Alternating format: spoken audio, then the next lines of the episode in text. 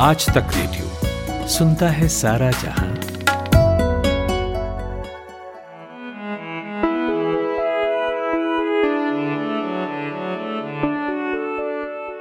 नया साल है और हर कोई नए सिरे से उस सब के बारे में सोच रहा है जो पिछले साल किया। डिप्लोमेसी की दुनिया भी उससे अलग नहीं है। कई साल से भारत और चीन के बीच में कड़वाहट जारी है और पिछले साल भी इसमें कोई कमी तो आई नहीं। नया साल है तो हमने सोचा इस रिश्ते की पेचीदगियों पर बात कर ली जाए।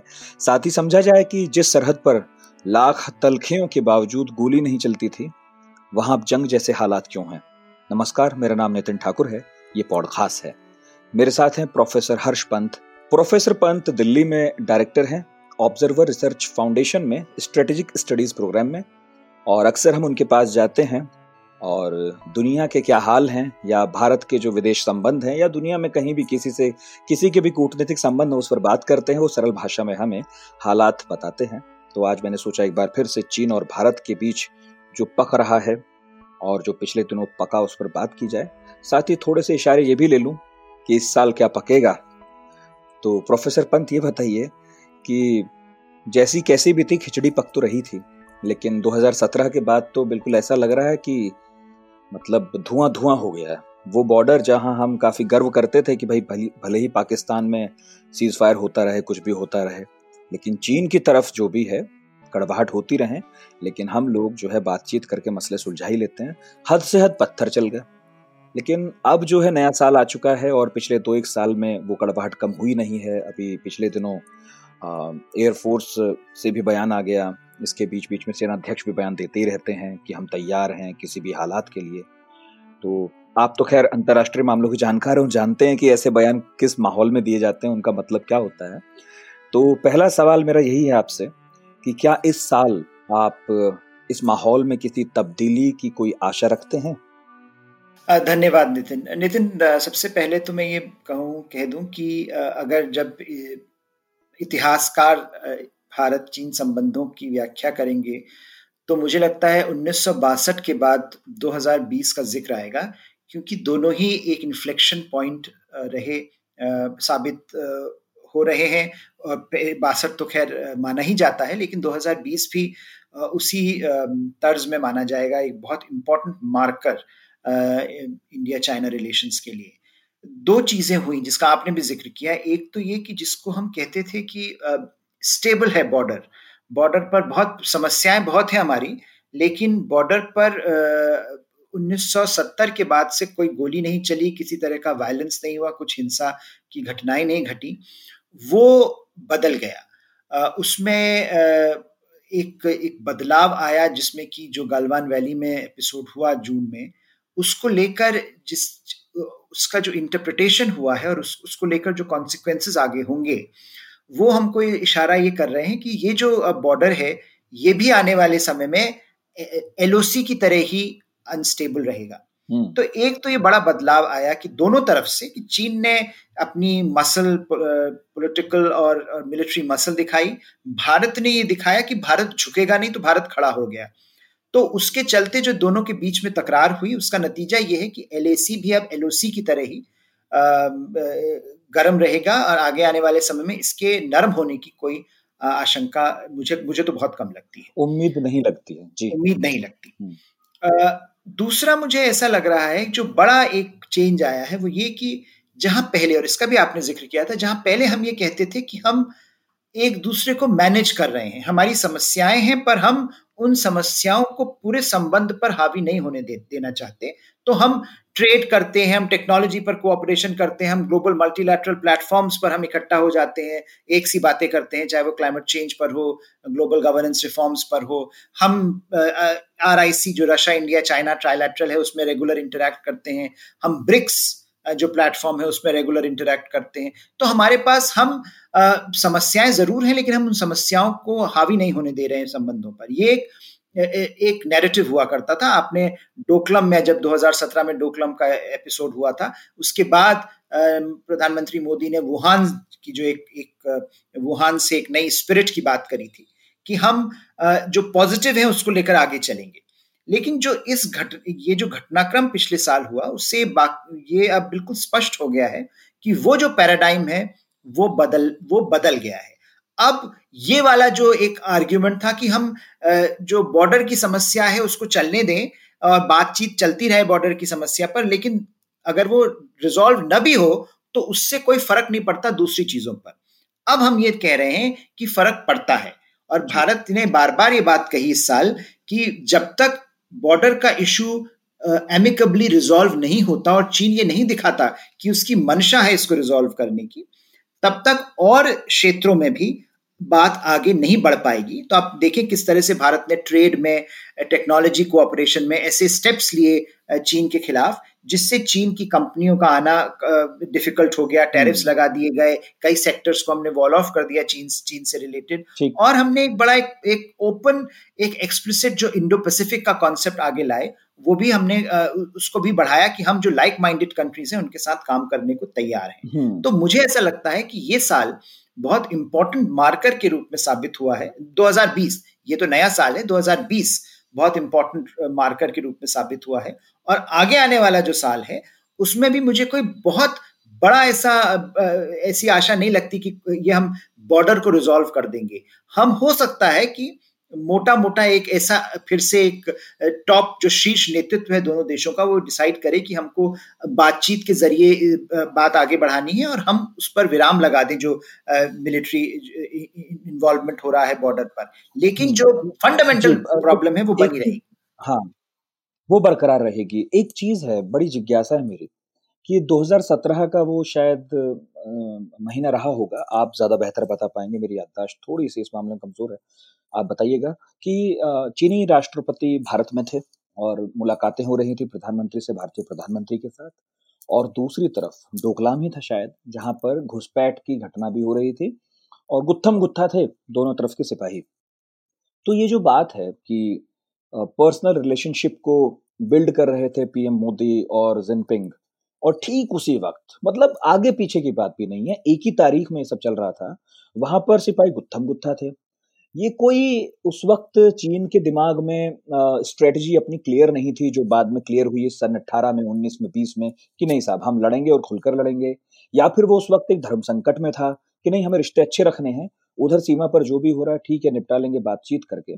तो क्या चीन को उस वक्त क्लियर नहीं था या फिर वो अपनी स्ट्रेटजी पर लगातार चल रहा था और हम ही उसे समझ नहीं पाए जैसा कि कभी नेहरू युग में भी हुआ था। देखिए चीन आ, की जो सलामी स्लाइसिंग वाली टैक्टिक है कि धीरे धीरे वो जो जमीनी स्तर पर फैक्ट्स बदल देता है और फिर आपको उन फैक्ट्स को प्रेजेंट करके कहता है कि ये तो बदले हुए हालात हैं आप इस पर नेगोशिएट करें। वो उसकी टैक्टिक साउथ चाइना सी में भी वही रही ईस्ट चाइना सी में भी वही रही और हिमालयन में हिमालयन बॉर्डर हिमालय पे जो अब हो रहा है भारत के साथ, वो भी वही टैक्टिक इस्तेमाल कर रहा है। भारत की जो समस्या हमेशा से ये रही कि देखिए, चीन की इकोनॉमी आपसे पाँच, छह, सात गुना ज़्यादा बड़ी है। चीन की मिलिट्री कैपेबिलिटी आपसे बहुत बड़ी है। चीन के जो इंफ्रास्ट्रक्चर डेवलपमेंट है, वो बहुत सशक्त है। आज तक जो ये जो लद्दाख में हुआ पिछले साल इसका एक बहुत बड़ा कारण ये रहा कि भारत का इंफ्रास्ट्रक्चर डेवलपमेंट एक ऐसे स्टेज पर पहुँच गया जहाँ पर चीन को प्रियमटिव मूव में ये कार्रवाई करनी पड़ी क्योंकि चीन नहीं चाहता कि भारत वहाँ पर इंफ्रास्ट्रक्चर बनाए। तो जो भारत की समस्या रही कि भारत को के पास एक के, के सामने जो नेबर है उसका पड़ोसी देश है वो बहुत बड़ा हो गया एक तरह से मिलिटरीली डिप्लोमेटिकली पॉलिटिकली और भारत की जो कोर वाइटल इंटरेस्ट थे बॉर्डर पर, वो भारत को प्रोटेक्ट करनी थी। तो भारत की जो नेतृत्व था काफ़ी समय से ये तो पिछले दो दशकों से एक जो पॉलिसी रही, वो यही रही कि हम बॉर्डर को एक तरह से बाहर ले लेते हैं बाकी संबंधों से और उसको हम अलग पैरेलल ट्रैक पर नेगोशिएट करते रहेंगे और कोशिश ये करेंगे कि बॉर्डर पर स्टेबिलिटी बनी रहे। बॉर्डर पर ज़्यादा जद्दोजहद न चले बॉर्डर का प्रभाव दूसरे एरियाज़ पर ना पड़े इकोनॉमिक कोऑपरेशन पर ग्लोबल कोऑपरेशन पर ना पड़े। वो स्ट्रेटजी कोई सरकार हो पिछले दो दशकों से उस, कोई शीर्ष नेतृत्व सबने उसी स्ट्रेटजी को फॉलो किया। जब पिछले दो ये जो आपने बात करी घुसपैठ की ये चीन की स्टैंडर्ड टैक्टिक रही काफ़ी समय से कि जब भी उनका कोई नेतृत्व बड़ा नेता भारत विज़िट करता है तो वो कहीं पर कुछ प्रॉब्लम क्रिएट कर देते हैं। वो कई उन्होंने पॉइंट्स चुने पिछले कुछ सालों में जब ये हो इस, तरह की घटनाएँ होती रही कुछ इंट्रूजन होता था तो हम अपना प्रोटेस्ट करते थे और और क्योंकि बॉर्डर जो है वो अनडिमार्केटेड है तो कई बार उसमें भारत भी भारत की सेनाएँ भी हो सकता है दूसरी तरफ़ जाएँ। लेकिन उसमें उसका एक तरीका था उसको रिजॉल्व करने का कि अगर दोनों पक्षों को ऐसा लग रहा है कि यहाँ पर ट्रांसग्रेशन हुआ है यहाँ पर किसी तरह की समस्या क्रिएट हो गई कि बॉर्डर अनडिमार्केटेड है उसको लेकर इंटरप्रिटेशन डिफरेंट है उसको लेकर। तो उसका एक नेगोशिएटेड वे में सेटलमेंट होता था। जो अब हुआ जो इस साल हुआ पिछले साल हुआ 2020 में कि जिस तरह से वायलेंस का यूज़ किया गया और हिंसा करके हमारे सैनिकों को मारा गया और हम जो इंफॉर्मेशन है उसमें चीनी सैनिक भी मरे हैं। तो उनका जो वो जो वायलेंस हुआ उसको लेकर जो अवधारणा बन रही है कि चीन अब किसी भी हद तक जा सकता है। पहले वो एक हद तक जाता था अब उसने वो लिमिट क्रॉस कर दी है वो रेड लाइन क्रॉस कर दी है। तो उसके चलते भारत में एक, एक जो बदलाव आया भारत की सरकार ने जो कुछ कदम ऐसे उठाए जो पहले शायद उसने नहीं हाँ, उठाए नहीं उठाए तो, हाँ तो आप ये कह रहे हैं कि चीन ने कुछ नहीं बदला है चीन तो वही कर रहा है जो वो करता रहा है। अगर कोई बदलाव है तो वो भारत की तरफ़ से है कि भारत ने अब खुलकर बोलना शुरू कर दिया है। और उसकर खुलकर बोलने के सिलसिले में बेल्ट एंड रोड इनिशिएटिव भी है, जिसे चीन ने बहुत दिनों तक ये कहकर प्रचारित किया कि वो इस क्षेत्र में जो है बहुत अच्छा काम कर रहा है, सबको जोड़कर चलेगा, एक इंफ्रास्ट्रक्चर डेवलप कर रहा है जो सभी को फ़ायदा देगा। तो भारत ने जो है उसकी अभी मतलब खिचड़ी पकी भी नहीं थी और वो कच्ची ही उतार दी। उसने दुनिया में भारत ने बताना शुरू किया कि इसके बहुत तरह के खतरे हैं। तो हम क्या ये माने? आपसे पिछली बातचीत मुझे याद है जब आपने ये कहा था कि पहले तो एक लुका छिपी चल रही थी। भारत को समझ नहीं आ रहा था कि चीन के साथ कैसे डील करना है।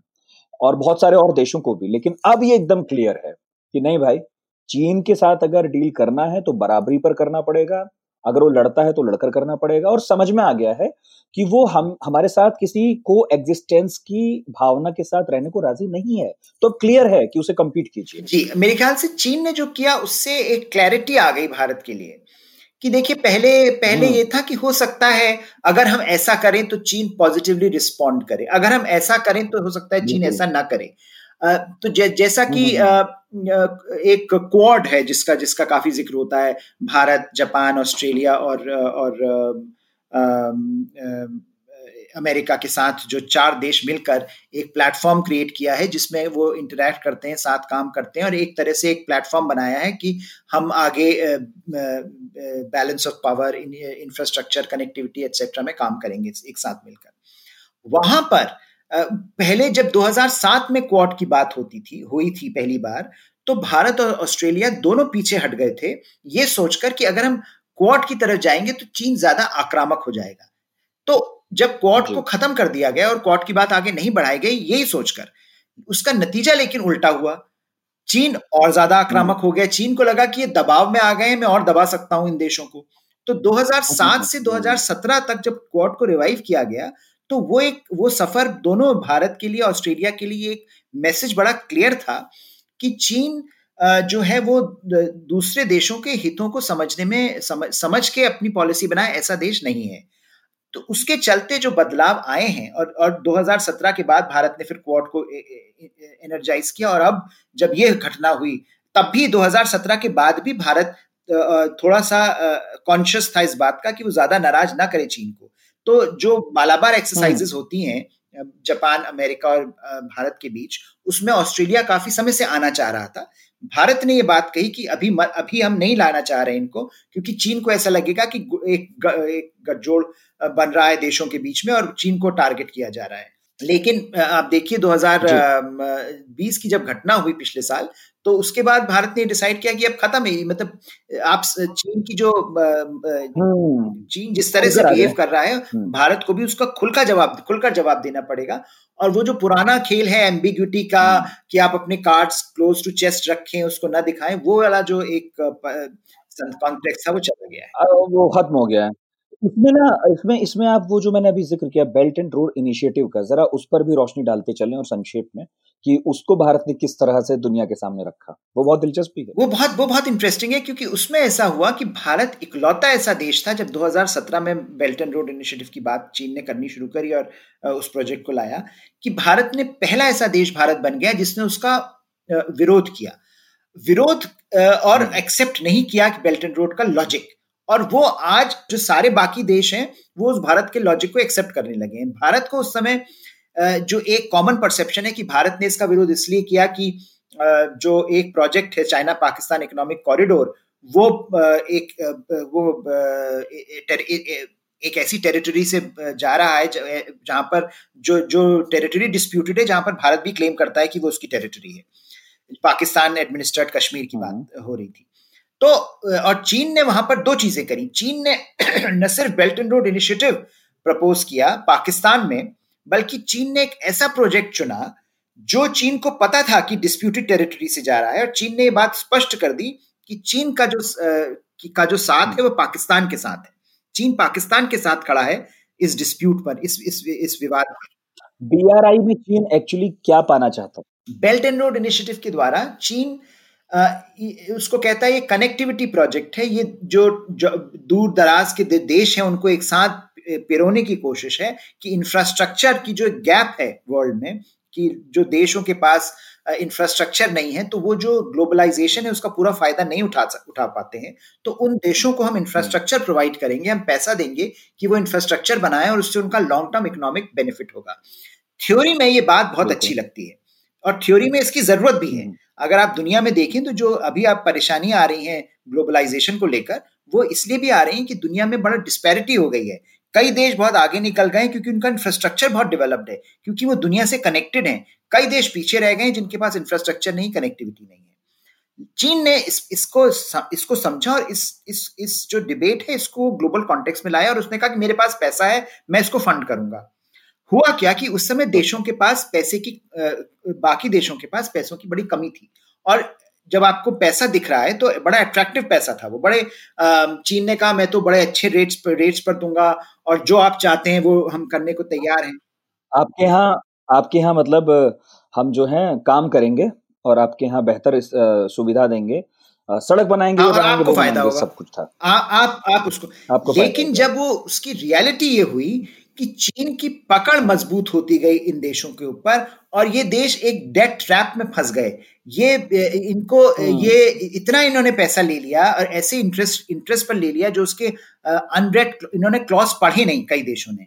तो वो जो क्लॉजेस थे और जो प्रोजेक्ट्स थे वो वायबल नहीं बने। वो फाइनेंशियली सस्टेनेबल नहीं बने वो इकोनॉमिकली सस्टेनेबल नहीं बने वो इन्वायरमेंटली सस्टेनेबल नहीं बने। उसका सबसे बड़ा एग्ज़ाम्पल दिया जाता है श्रीलंका में हम्बन टोटा का जो पोर्ट है।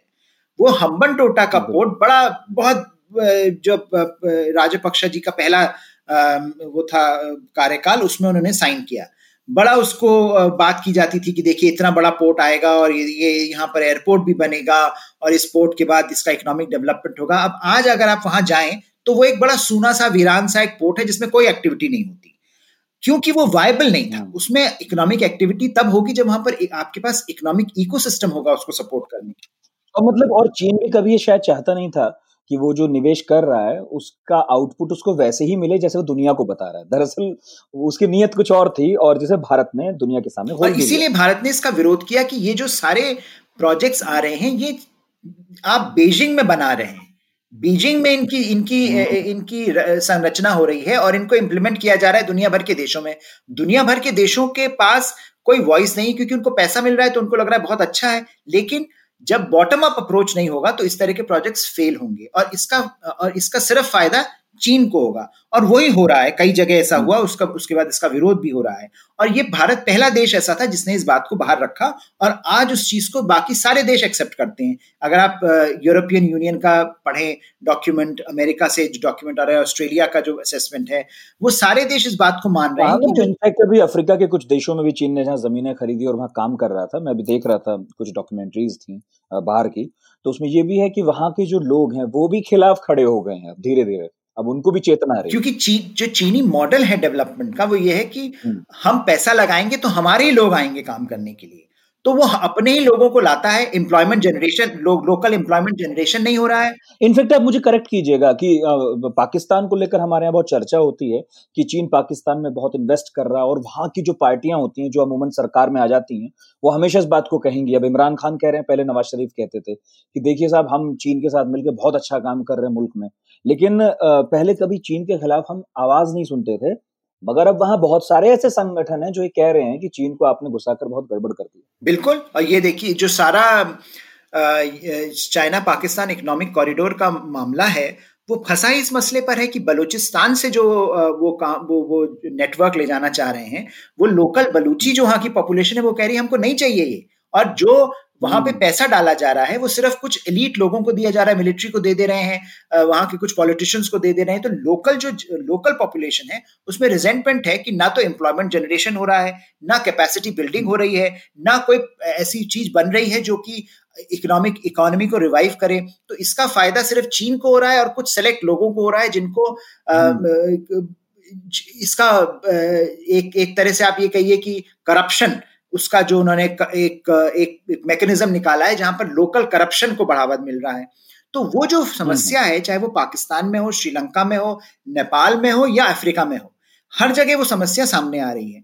तो जब वर्ल्ड बैंक आईएमएफ और और एजेंसीज इसको क्रिटिसाइज कर रही हैं सारे देश इस अब, अब जो बड़े देश हैं वो ऑल्टरनेटिव बीआरआई का देना चाह रहे हैं उसमें हिंदुस्तान ने भी कुछ अपने विचार रखे हैं लेकिन जो सबसे बड़ा इसमें कंट्रीब्यूशन इंडिया का रहा वो रहा कि इंडिया पहला ऐसा देश बना जिसने इस बात को पटल पर रखा दुनिया के पटल पर रखा कि ये जो प्रोजेक्ट है ये फंडामेंटली फ्लॉड है और हम्म। ये प्रोजेक्ट इसीलिए चीन हमको रेजिस्ट करना चाहिए। इसलिए नहीं कि चीन कर रहा है बल्कि इसलिए कि इसका जो कंसेप्चुलाइजेशन है वो प्रॉब्लमेटिक बिल्कुल एक नई तरह का साम्राज्यवाद है जो चीन लेकर आ रहा था।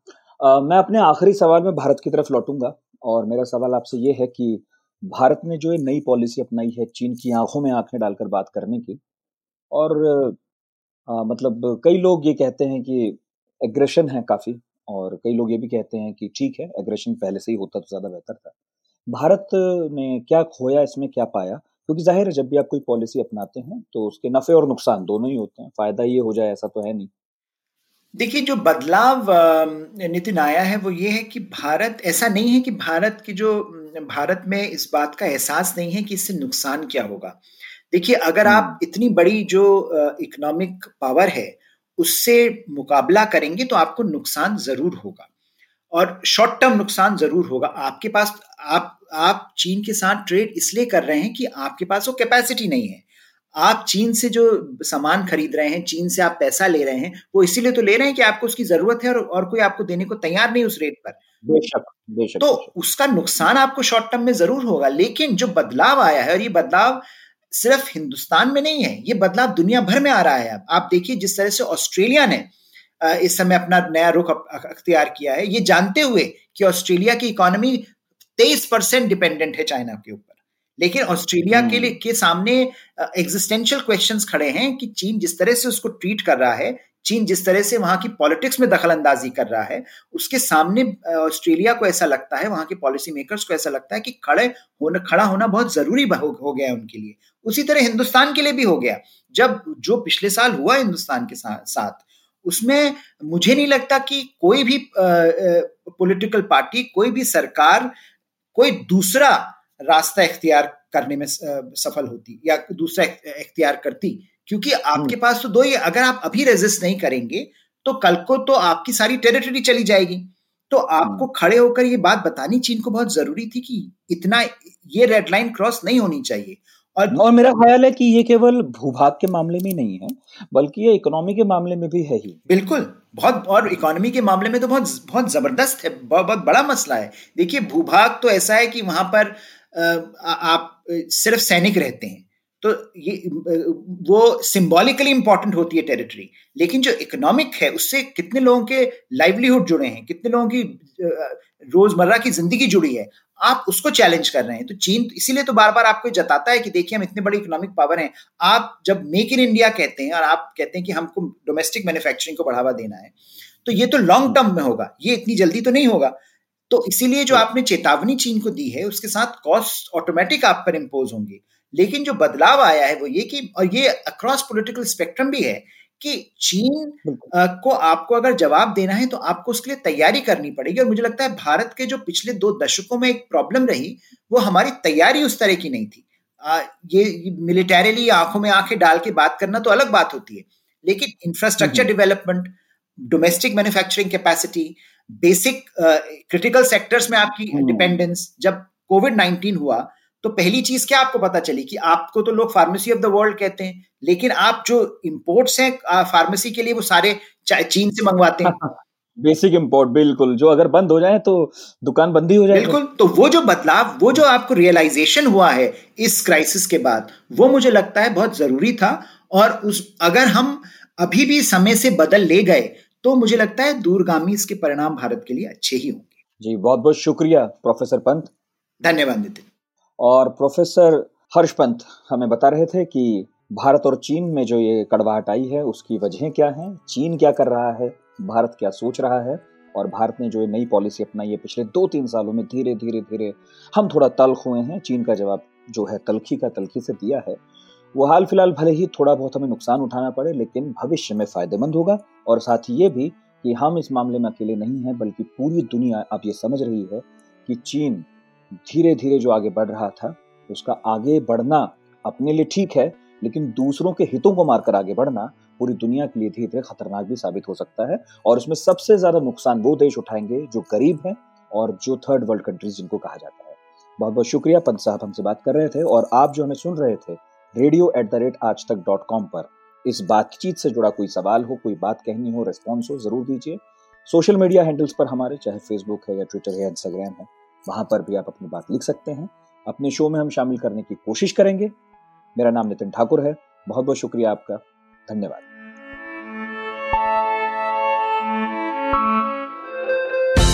दिन भर की हलचल के बाद जब शाम ढल जाए तो चले आइए आज तक रेडियो पर। खबरों के सबसे अहम पड़ाव तक ले चलेंगे आपको। तसल्ली से बताएँगे कि दिन में हुआ क्या, और जो हुआ उसका मतलब आपके लिए क्या था।